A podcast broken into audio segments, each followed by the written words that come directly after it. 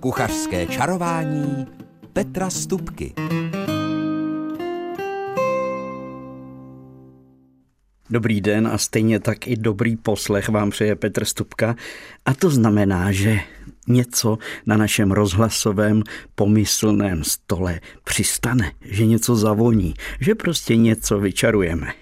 A jestli vás zajímá co, tak bude to opravdu pestrá přehlídka všelikých závinů, protože štrůdl, jak mu říkáme nejčastěji, do tohoto času, kdy padají jablka a už dozrávají švestky a další dobroty, ten sem prostě patří. Ale my nejprve zaděláme pečlivě listové těsto, protože někteří z vás posluchačů a především posluchaček zajímalo, jaké listové těsto eh, dělám já, když budu dělat to svoje domácí. No a samozřejmě mrkneme se i po štrůdlech ve světě, protože i tam se nacházejí velice zajímavé a inspirativní modely modely, ale nejdřív ze všeho bude vydatný salát, který jsem minulou sobotu připravil v českých velenicích a pojmenoval ho Segedínský. A jestli vás zajímá proč, tak poslouchejte kuchařské čarování i po písničce kuchařském čarování dnes budou na řadě, eh, nebo jsou především na našem pomyslném stole především štrůdly, čili záviny, ale ještě než se do nich pustíme, tak jsem vám už v úvodu slíbil, že mám pro vás speciální salát. Ten salát jsem nazval segedínský, protože eh, jsem se zúčastnil minulou sobotu eh, soutěže ve vaření gulážů v, českém, mm, eh, v českých Velenicích, kde je to velká tradice a vaří tam i vlastně z Gmindu, to znamená z té rakouské strany tohohle toho města, protože zjistili jsme, že hranice už v podstatě neexistují takže i tam vaří Rakušáci, když to řeknu takto a mm, je to vždycky velká sláva. A i tentokrát se to vydařilo a ty guláže, které byly k ochutnání, které jsem jako, jakoby takový jedinečný porodce tam ochutnával, tak musím říct, že všechny byly, všechny byly dobré. Všechny se dali jíst, všechny prostě měli to, co má mít guláš, ale samozřejmě, když je to soutěž, tak se vybírá ten nejlepší nebo ty nejlepší a i já jsem vybral, ale nebudu vás seznamovat, eh, který byl ten či onen a jaký, ale řeknu jenom to, že eh, k tomu k tématu guláše jsem přemýšlel, co připravím pro svoje kuchařské vystoupení. A říkám si, no co kdybych udělal nastudeno eh, vlastně takový segedínský guláš. To byla výzva, taková první idea, myšlenka. No a pak jsem ji naplnil a mám tady pro vás recept na segedínský vydatný salát. Jeho základem je kysané zelí, protože do segedínu patří samozřejmě kysané zelí. Patří tam e, také smetana. Takže v tomhle případě jsem zvolil kysanou smetanu a aby to byl segedín, tak jsem vlastně ten salát doplnil cibulí a ještě takovou paprikovou pastou. Běžně ji v obchodě můžeme koupit eh, pod názvem ajvar. Já si dělám občas, když mám papriky a nebo je na zahradě přemíra, ale to s tomu tak nebude, ale je přemíra eh, paprik, tak, tak vlastně ty papriky s cibulí, troškou česneku, malinko hořčice do toho dávám. Udělám si takovou paprikovou paprikovou pastu, zavařím to a potom právě je to skvělé, ať už do gulášu, do prostě nebo jenom namazat na chleba. Takže tuhle tu domácí paprikovou pastu jsem do toho salátu přidal. A samozřejmě tu cibuli jsem nejprve nakrájel, dal na ní trochu oleje a jenom lehce osolil, protože zelí kysané samo o sobě je slané, tak aby to nebylo přesolené. Ale nejprve jsem tu cibuli s olejem a solí promíchával, tak jak je ten můj oblíbený fígl aby ta cibule změkla, pustila šťávu a v tom samotném salátu nebyla znát. Já jsem tam dal dvě velké cibule, běžné, takové ty žluté, španělské a e, zároveň jsem tam přidal jeden svazeček e, cibulky jarní, aby tam byly takové zelené žitky v tom salátu. No a potom přišla teda, e, potom jsem do toho zamíchal tu paprikovou pastu, kysanou smetanu a nakonec zelí. No ale možná si sami řeknete, co to je za salát, když k němu není žádné maso, nebo alá segedín do segedína přece patří pěkně tučné vepřové maso. Ale to já jsem měl připravené zvlášť. A sice tak, že jsem eh, měl pěkně prorostlý bůček a ten bůček jsem nakrájel na takové eh, dlouhé, můj děda by řekl, štrávky, prostě takové 5 na 5 cm, řekněme, hranoly dlouhé a ty jsem hm, dal do marinády. Ta marináda byla ze sojové omáčky, bylo tam trošku medu, dal jsem tam ještě takové bylinkové, bylinkovou směs, trošku česneku jsem tam dal, a e, nesolil jsem to, protože ta sojová omáčka sama o sobě je docela slaná. A takhle ten naložený bůček jsem potom umačkal do takového kastrolu, aby to bylo, aby prostě byl úplně zaplněný a umáčklý ten bůček v tom a v té marinádě jsem to potom vařil, ale dal jsem to do trouby a dělal jsem to mm, tři a půl hodiny, řekněme, nevím teď přesně, řekl bych necelé čtyři hodiny, při teplotě. Na tu troubu jsem nastavil teplotu jenom nějakých 85 stupňů, tak aby to maso se dělalo prostě tou pomalou metodou, takové to pomalé vaření, jak se říká dneska. A ta trouba si to pohlídá, tu stálou teplotu. To maso jsem ještě ze zvrchu zatížil pokličkou, která byla menší než ten kastrol, tak aby opravdu to maso v tom láku pěkně umáčknuté se takhle pozvolna vlastně ani nevařilo, že jo, to byl takový ten var bez varu. No a druhý den ten bůček byl pěkně měkký, samozřejmě jsem ho prochladil a e, do toho salátu jsem potom přidal ještě vlastně takovou tu vydušeninu, tu, tu marinádu, která se pochopitelně díky tomu té dlouhé době toho vaření pomalého stala potom v lednici, když vystydla, tak e, se stala takovým rosůlkem. Sundal jsem z toho e, tuk, který byl navrh, aby v tom salátu přece jenom už by to nebylo tak dobré. I když sádlo, co si budeme povídat, je také poctivý tuk a dobrý tuk. Takže to jsem dal stranou, ale tenhle ten rosůlek, tady ten vejpíček se dá říct trošku taky, tak ten jsem přidal do toho salátu. No a k tomu salátu jsem potom krájel plátky toho studeného, měkkého, v marinádě připraveného bůčku. A to byl celý tedy salát, který Eh, jsem v českých velenicích potom rozdal všem těm, kdo měli eh, o něj zájem a chtěli ochutnat. A nikdo mi nepřišel nadávat, tak asi si myslím, že to, že to, bylo, že to bylo dobré. Tak pokud byste chtěli takovýhle vydat ten salát, nebo by vám zbylo trošku nějakého pečeného masa, tak takováhle variace na zelný salát se přímo nabízí. No ale teď už se pustme do těch štrůdlů. Já jsem slíbil, a řeknu možná pěti, šesti posluchačkám, že řeknu svůj recept na listové těsto. A schválně jsem ten můj recept, který mám zapsaný mezi těmi v takovém tom stříbrníku, v tom, v tom sešitě, který mám po tetičkách a po mamince a po babičkách a podobně, kde se opisují ty recepty, tak jsem schválně ten recept na moje listové těsto porovnával s klasickou literaturou a zjistil jsem, že se v mnohem nelíší. Takže po písničce nejprve listové, potom křehké a ještě bramborové těsto na štrůdl, čili závin. Ještě než začneme zavinovat do těsta eh, tu či onu surovinu, ať už to budou jablka se švestkami a třeba i mákem, tak eh, připravíme těsto.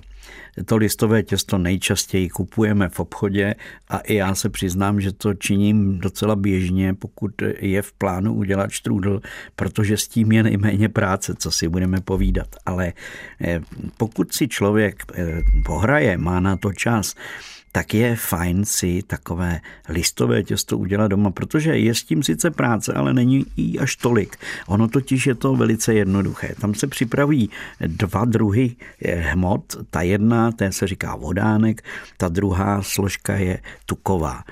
A eh, ten recept, který já tedy, když bych dělal listové těsto, používám, ne na kremrole, tam je to jiné listové těsto, to probereme někdy jindy, ale tady na takovéto štrudlové listové těsto nebo i na jiné eh, případy použitelné, tak eh, dávám půl kila hladké mouky a půl kila eh, tuku běžný rostlinný tuk, ale může se použít samozřejmě i sádlo, to sádlo to víc rozpéká, takže tady ten rostlinný tuk používám častěji. Takže a vy ten rostlinný tuk s nějakými 150 gramy hladké mouky pěkně promícháte. Ono se vám to lepí na ruce, tak mám na to fígl, že vlastně si ten tuk eh, nastrouhám na struhadle na hrubém, posypu to tou moukou a potom takovou tou plastovou kartou kuchyňskou to celé prořezávám, prokrajuji, abych do toho nesahal rukama a stane se mi z toho taková jakoby drobenka a pak už na to sahnu rukama a během chviličky to všechno prohnětu, promáčknu a dám to do mikroténového sáčku a pěkně eh, roztlačím takovou, mě, takovou cihlu, udělám mm, spíš placatější cihličku a stačím to do ledničky. A potom připravuji eh, vodánek kam patří. V receptech je napsáno 3 osminy litrů vody. To jsou takové ty staré recepty.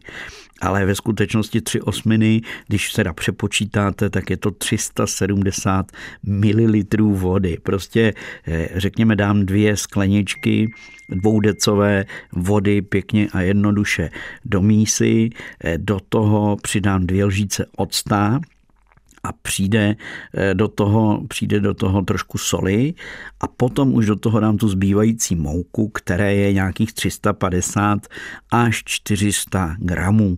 To záleží samozřejmě na, na té mouce jako takové. Je třeba to ze začátku dám míň té mouky, udělám si takovou kašičku a potom teprve do toho dopracuji, domíchám do hnětu přímo tu mouku tak, aby vzniklo takové měkké pružné těsto, které je také třeba, tomu se říká vodánek, které je třeba také dát do ledničky a nechat to tam tak půl, hodin, půl hodinky, klidně hodinu, eh, aby, aby prostě zlepkovatilo, tam jak je ten ocet, tak to těsto se stane opravdu velice takové tá, táhnoucí se, pružné, ale přitom jako kvalit měkké, aby, aby prostě se dalo potom dál rozvalovat. Takže tady ta první část zadělat na to listové těsto není nic tak složitého, ale potom je s tím práce, protože vy musíte několikrát to těsto vyvalovat, a sice tak, že vlastně do toho vodánku, který, ze kterého uděláte, řekněme, takový, takovou plochu 30 na 30, tak takový plát teda, tak do ní vložíte eh, to stuhlé tukové těsto, zabalíte to, jako by to byla dopisní obálka, takhle ty cípy se strčí do, do prostředka a potom se vlastně tady stojí, tadyhle ta eh, hmota toho těsta ještě přeloží. A starý mistr, který mě učil listové těsto blahé paměti, nebo kde jsem s ním zadělával listové paměti, blahé paměti, bylo to v době, v době někdy v 70. letech a bylo to ve zvonu, ze zadu zvonu bývala cukrárna a tam byla i dílna, jako nebo cukrářská dílna, tak tam jsem se takhle, a to muselo být úplně přesně složené to těsto na třetiny. Takže si to člověk, když to neodhadnul, tak si to musel naměřit, aby to takhle se složilo. Eh, prostě to těsto, jako když máte ten plát před sebou, tak z jedné a z druhé strany se muselo překlopit a muselo to zařezávat. Malinko se to utlačilo a znova se to eh, obrátilo a znova vznikla vlastně taková dlouhá, delší nudle, tak ta se zase musela zase na třetiny složit, umáčknout, pečlivě pomoučit, protože to těsto osychá a potom se ukládalo, eh, dřív nebyly mikroténové ani igelitové sáčky běžně mání, jako jsou dneska, takže já to schovávám běžně do té, buď té potravinářské folie nebo do mikroténového sáčku. A zase šup do ledničky a zase nechat klidně hodinku odležet. A to stuhle těsto znova rozmálet a znova na třetiny, eh, nejprve zleva zprava, pak otočit zase zleva zprava. Takhle se to má úplně správně skládat a má se to těsto třikrát takhle, eh, takhle složit, připravit. A až potom, po tom dalším odpočinutí se vyvaluje a už se z něj dělá ten či onen štrůdl a podobně. Takže je to práce, ale věřte mi, takové listové těsto opravdu, když se vám podaří dobře rozválet, tak to a proválet, tak to potom krásně listuje a bývá často lepší, pochopitelně, než to kupované. No ale i z kupovaného se dobrý strudel udělat dá.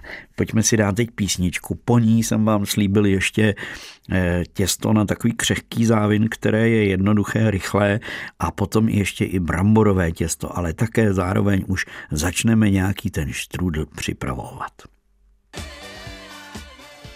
V dnešním kuchařském čarování zavinujeme a svinujeme do tenká rozválená těsta, ale ještě než se dostaneme k tomu, abychom je něčím to těsto rozválené naplnili, tak mám pro vás slíbené dva jednoduché recepty na e, závin. Já mu říkám křehký závin a je to těsto, které máte za chvilku zadělané. Necháte ho jenom chvilku, čtvrthoďku odpočinout a potom ho můžete, nebo malinko stuhnout a pak ho můžete hned rozválet a když ho ten se rozválíte, tak opravdu ten štrudl bude podobný, jako je takový ten tažený závin s tím tenoučkým křupavoučkým těstem. Není to listové, ale to ta, ten tažený. Ale tažený závin, to je věda sama o sobě, to necháme na jindy. Tenhle ten křehký závin, asi ten recept znáte, pokud pečete doma, kdy se dává 400 gramů hladké mouky a čtvrt kila, to znamená kostka toho stuženého tuku.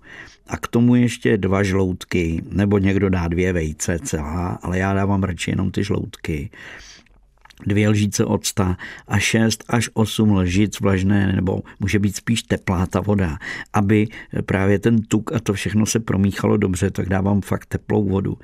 No a pak je to jednoduché, protože tady ty suroviny, ten tuk zase si nastrouhám, aby se dobře rozptýlil v té mouce a potom to vlastně všechno vemu a promačkám to v míse, mám to těsto zadělané za chviličku. Takže 400 gramů hladké mouky, čtvrt kila tuku, dvě vajíčka nebo dva velké žloutky, nebo dáte tři žloutky, tam jako bych řekl, že to není tak důležité, ale důležitý je ocet. Vždycky ty dvě lžíce octa vám zase způsobí, že potom to těsto, které zaděláte, se lépe rozvaluje a táhne a drží, nepraská. Prostě je gumovější, když to řeknu takhle hloupě o těstě. No a šest lžic vlažné nebo teplé vody. Ale pamatuju si, že jednou na jednom Strudelfestu, který eh, se koná v Dolním dvořišti, a který i letos se konat bude, ale ještě na to je ještě čas, tak tam vyhrál štrůdl, který byl z bramborového těsta. A od té doby, když jsem měl pár vařených brambor, tak jsem rád tadyhle to bramborové těsto dělal. Za prvé ten, eh, když máte žlutoučké brambory, tak i potom celé, celé to těsto je takové žlutoučké. A vím, že to je půl na půl, že se dá nějakých 350, teď si to nepamatuju úplně přesně, ale řekněme 350, 400 gramů brambor, 400 gramů polohrubé mouky. Dám do toho půl prášku do pečiva a přijde do toho, eh, jestliže tam je 400 a 400, tak by tam mělo přijít 200 gramů másla, což je poměrně dost. A ještě do toho přijde eh, cukr do tohohle toho bramborového těsta, trošku soli a jedno vajíčko. A ten cukr nějakých 100-150 gramů. A já jsem to dělal tak, že to vejce jsem vymíchal s tím, s tím eh, krupicovým cukrem, ale někde hospodyně vím, že mi říkali, že do toho dávají moučkový cukr, aby se líp v tom těstě eh, rozmíchal, protože jak jsou tam brambory, tak ty začnou vodnatět a to těsto by potom se vám nedařilo. Takže kdybyste chtěli bramborové těsto na štrůdl, tak prostě 400 gramů brambor, vařených samozřejmě, oloupaných, čistých, nastrouháte 400 gramů polohrubé mouky, tak něco přes půlku nebo půlku prášku do pečiva, 150 gramů másla, 150 nebo 100-150 gramů eh, cukru a toho másla může být až 200 gramů, jak jsem říkal, ale může to být jen tak 150 až 200. Já to dělám většinou od voka a jedno vajíčko. Všechno promíchat, nechat chvilku odležet těsto a pak už zavinout něco do štrůdlu. A teď jsme u toho, co do toho štrůdlu dát. Před nedávnem eh, u nás na zahradě byla taková sešlost přátel a vždycky na tu sešlost, jak je zvykem v našich krajích, ten přinese eh, ono, eh, jiný nebo jiná, pak zas přinese její vyhlášené zelňáky No a kamarádka Věrka upekla úplně boží, úplně výborný závin a já říkám, a jej, tady bude buchet, ale ten závin byl slaný a slaný závin, ten já mám velice rád. A ten nejpopulárnější, který v našich krajích, jak jsem zjistil, asi je, je s kysaným zelím, s nějakou klobáskou nebo prostě nějakou uzeninou a takhle zavinutý eh, s cibulí samozřejmě s tou náplní, to potom je opravdu velká dobrota. Ale já jsem dělal třeba eh, takový letní štrůdl, čili závin, který byl s lečem. Ano, lečo, vejce, tak jak papriky, rajčata, cibule, tak jak se dělá lečo, tak jsem do něj přidal také i nějaké párečky nebo šunku Jo, šunka na plátky a na, na, nařezaná potom na takové nudličky, aby to z toho nevyskakovalo, z toho štrůdlu. Ale pozor, já jsem to udělal tak, že jsem e, vlastně e, měl e, míchaná vajíčka a to lečo bývá takové vodnaté. Jo. Tak já jsem do toho ještě přidal moje oblíbené ovesné vločky, které mi tu vlhkost vlastně natáhly. No a Měl jsem štrudl, eh, takový letní štrudl, který byl, dá se říci, s lečem zapečeným. Ale stejně tak je třeba výborný štrudl, kdy použijete tvaroh, ale právě, že ho, že uděláte, namícháte ten tvaroh s trošku smradlavějším sírem, a potom ještě do toho přidáte zase kousek uzeniny, hodně bylinek a uděláte vlastně s takovou rozhůdou. Takže je třeba do toho zase namíchat vajíčka a trošku škrobu, aby to potom při tom pečení stužilo ta náplň a nevytékalo to. Takže tadyhle z těch eh, náplní do štrůdlů slaných je samozřejmě hodně.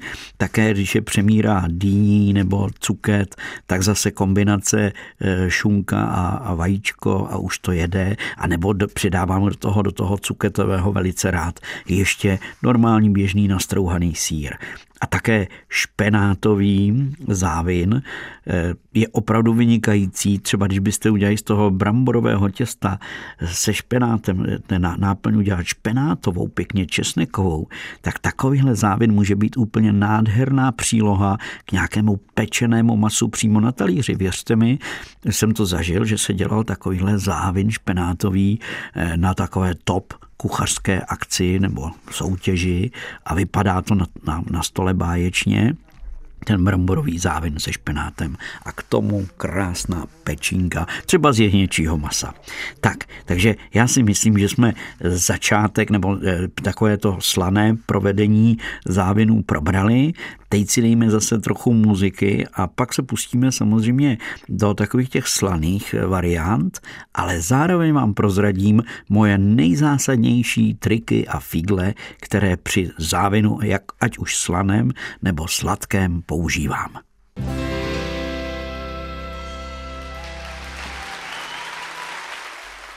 Kuchařském čarování zpívat nebudeme, ale budeme připravovat štrudl a jak jsem slíbil, mám několik takových triků eh, nebo detailů při té přípravě závinu, které jsem eh, samozřejmě něco jsem se naučil, něco jsem odvodil ze své vlastní praxe, takže nevím, kdo co vymyslel nebo kde jsem se co naučil, ale není to důležité.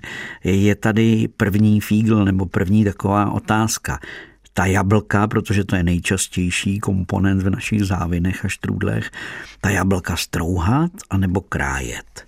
No, dospěl jsem k závěru, že raději krájet, když je totiž nastrouháte, tak eh, se ta jablka potom v tom štrůdlu rozpečou a je to taková hmota eh, uvnitř, která je sice dobrá, ale je to jenom taková jednolitá hmota rozpečená. Zatímco, když je nakrájím na takové plátky No, síla, eh, síla dvou zápalek vedle sebe, to znamená, to je nějaký, nějaké 3 mm. Ne, že bych to měřil, ale mám takovou tu kuchařskou praxi, že nakrájím na takové, takhle silné plátky ta jablka. Když je nakrájíte na kostičky, tak tam se potom zase stává, že vám z toho štrůdlu, když ho upečete ta a krájíte, tak ta jablka na kostičky nakrájená e, jsou jakoby trošku po, po, ale pořád ještě jsou v celku ty kusy a rozpadává se to a vykutálí nebo vy, vypadávají prostě z toho štrůdlu i při té konzumaci. Takže krájet na takové hrubší plátky.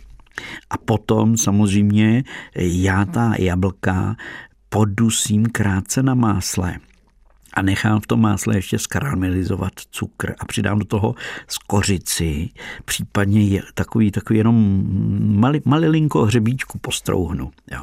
Jenom malinko, protože moje žena je naháklivá na ty jiná koření, než když je tam jenom skořice, tak to má nejradši. Takže trošku koření a tadyhle ta jablka potom dávám do toho štrůdlu a to máslo způsobí, a to může mít samozřejmě i hruška, stejně jako jablko, ale to máslo způsobí, že ta jablka jsou ještě prostě v puse potom milejší, nebo nevím, jak bych to lépe vyjádřil.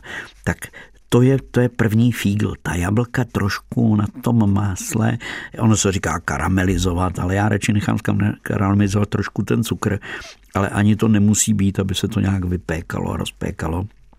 Ale požehnat je tím máslem je určitě dobré. A rovnou tu skořici nebo to koření, když tam přidáte, tak také má potom větší sílu v tom štrůdlu, než když tu skořici jenom tak, jak to dáváte na, to, na ten plát vyváleného těsta, tak to takhle poprášíte s kořicí. Tak to je první fígl. Další fígl je, který je velice důležitý, protože ať už to budou jablka, švestky, nebo to bude tvaroh, náplň, nebo budou, bude náplň z, hrozn, z hrozny a, su, a dalším sušeným ovocem, a nebo to bude kombinace náplně dýně Hokkaido a jablka a podobně, tak všechna ta náplň pouští nějakou při tom pečení tekutinu, tu šťávičku, nebo syrovátku a ta, když eh, nebude mít tak, takzvaný záchyt, záchytné dno, když nebude mít, tak ta šťáva vám někde z toho štrudlu se vyleje do, na ten plech do trouby a tam se z ní stane taková skaramelizovaná, byť, když se nespálí, byť dobrá, ale nicméně co nejvíc šťávy potřebujeme, aby zůstalo v tom štrůdlu. Takže na ten plát, než dá, začnete dávat ta jablka, tak moje maminka vždycky měla takovou tu osmahnutou s máslem osmahnutou strouhanku a tu tam dala. Některé hospodyně v některých starých receptech najdete, že dělali máslovou jížku, normální moučnou máslovou jížku, takovou suší a tu zase sypali na, jakoby pod ta jablka nebo pod to ovoce, které se do štrůdu dává.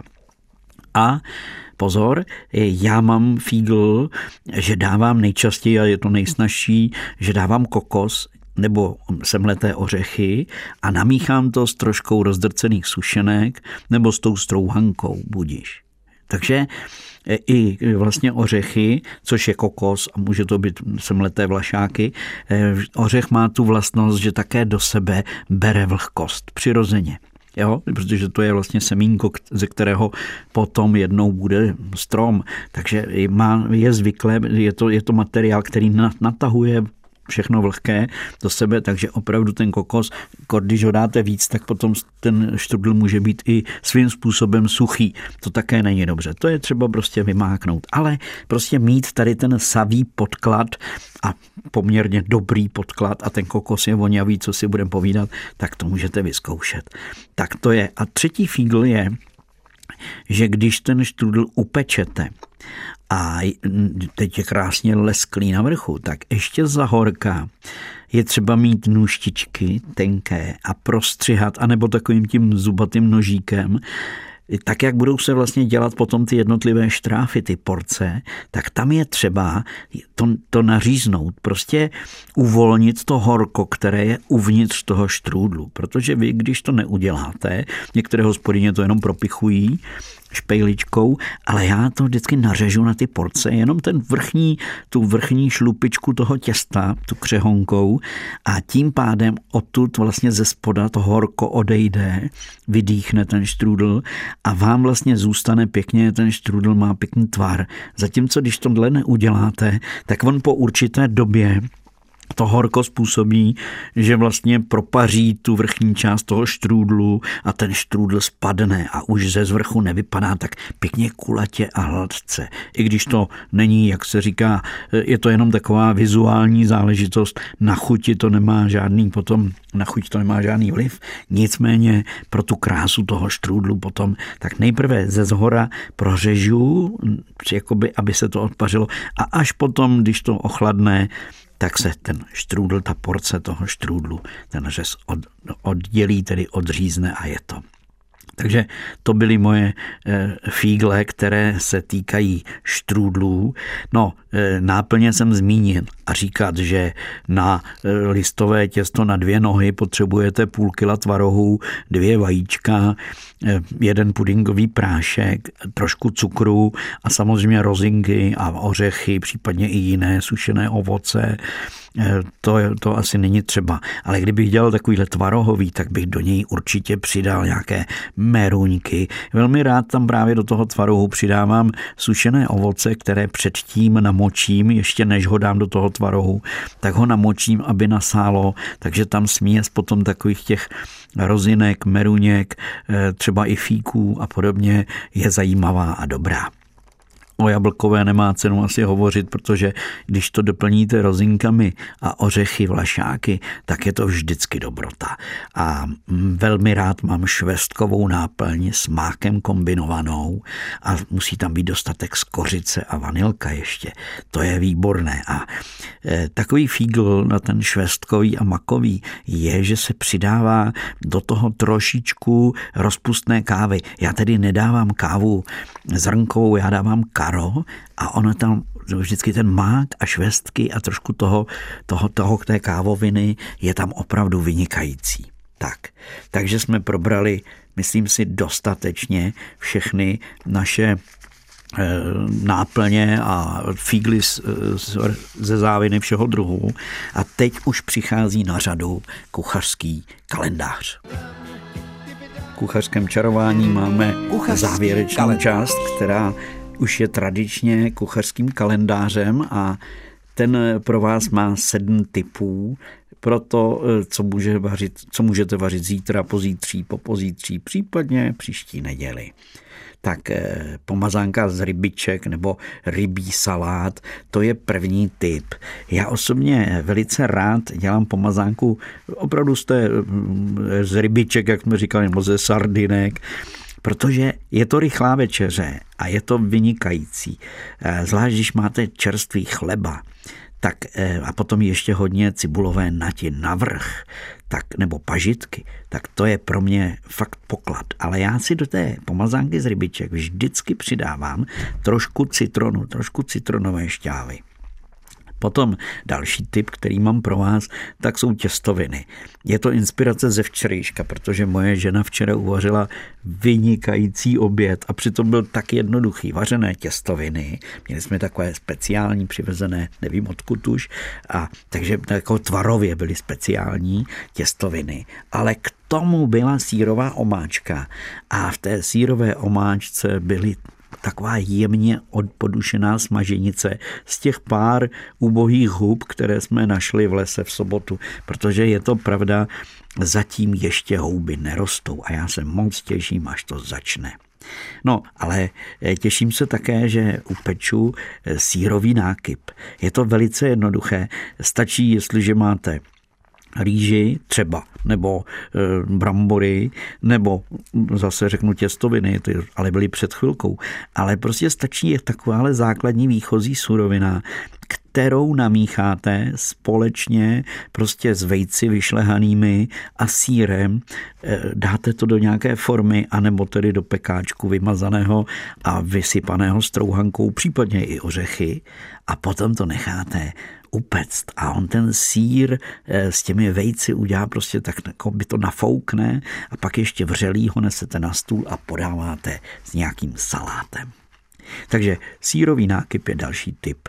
A eh, další typ je něco smaženého, já osobně třeba miluju uvařený vepřový jazyk, který se potom obalí v trojobalu a usmaží a k tomu může být bramborová kaše, ale teď v létě bych si udělal bramborový salát, který je takový ten rakouský, kdy dám jenom cibuli, olej, sůl, vyšlehám to, pak přidám trošku hořčice a to je všechno. A to ochutí celý ten, cel, ty brambory na, předem uvařené a nakrájené na plátky. Tak takovýhle smažený jazyk, salát k tomu a klidně ještě kurkový salát vedle. No, proč ne?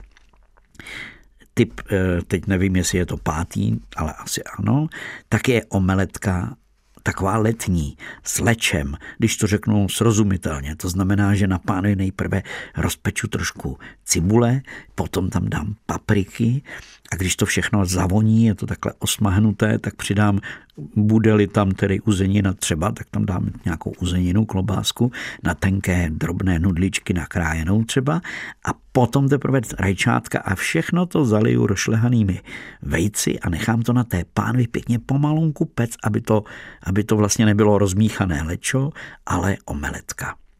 A věřte mi, je to dobrota. No, mleté maso a pomlčka eh, takové taštičky. Dělají se buď z nudlového těsta, ale dnes jsme vlastně čarovali tady se závinem a v tom té slané variace, v té slané variantě štrudlu či závinu jsme vlastně to mleté maso nez, nezmínili a je to škoda, protože když se melete na půl vepřového běžného třeba plecka a k tomu přidáte ještě uzený bůček, může to být půl na půl nebo třetina bůčku a dvě třetiny toho plecka, tak je to uh, už samo o sobě ochucené, přidáte koření podle libosti a přidáte do toho trošičku bramborového škrobu a promícháte a uděláte takovouhle směs masa, do které je třeba ještě přidat uh, trošku smetany.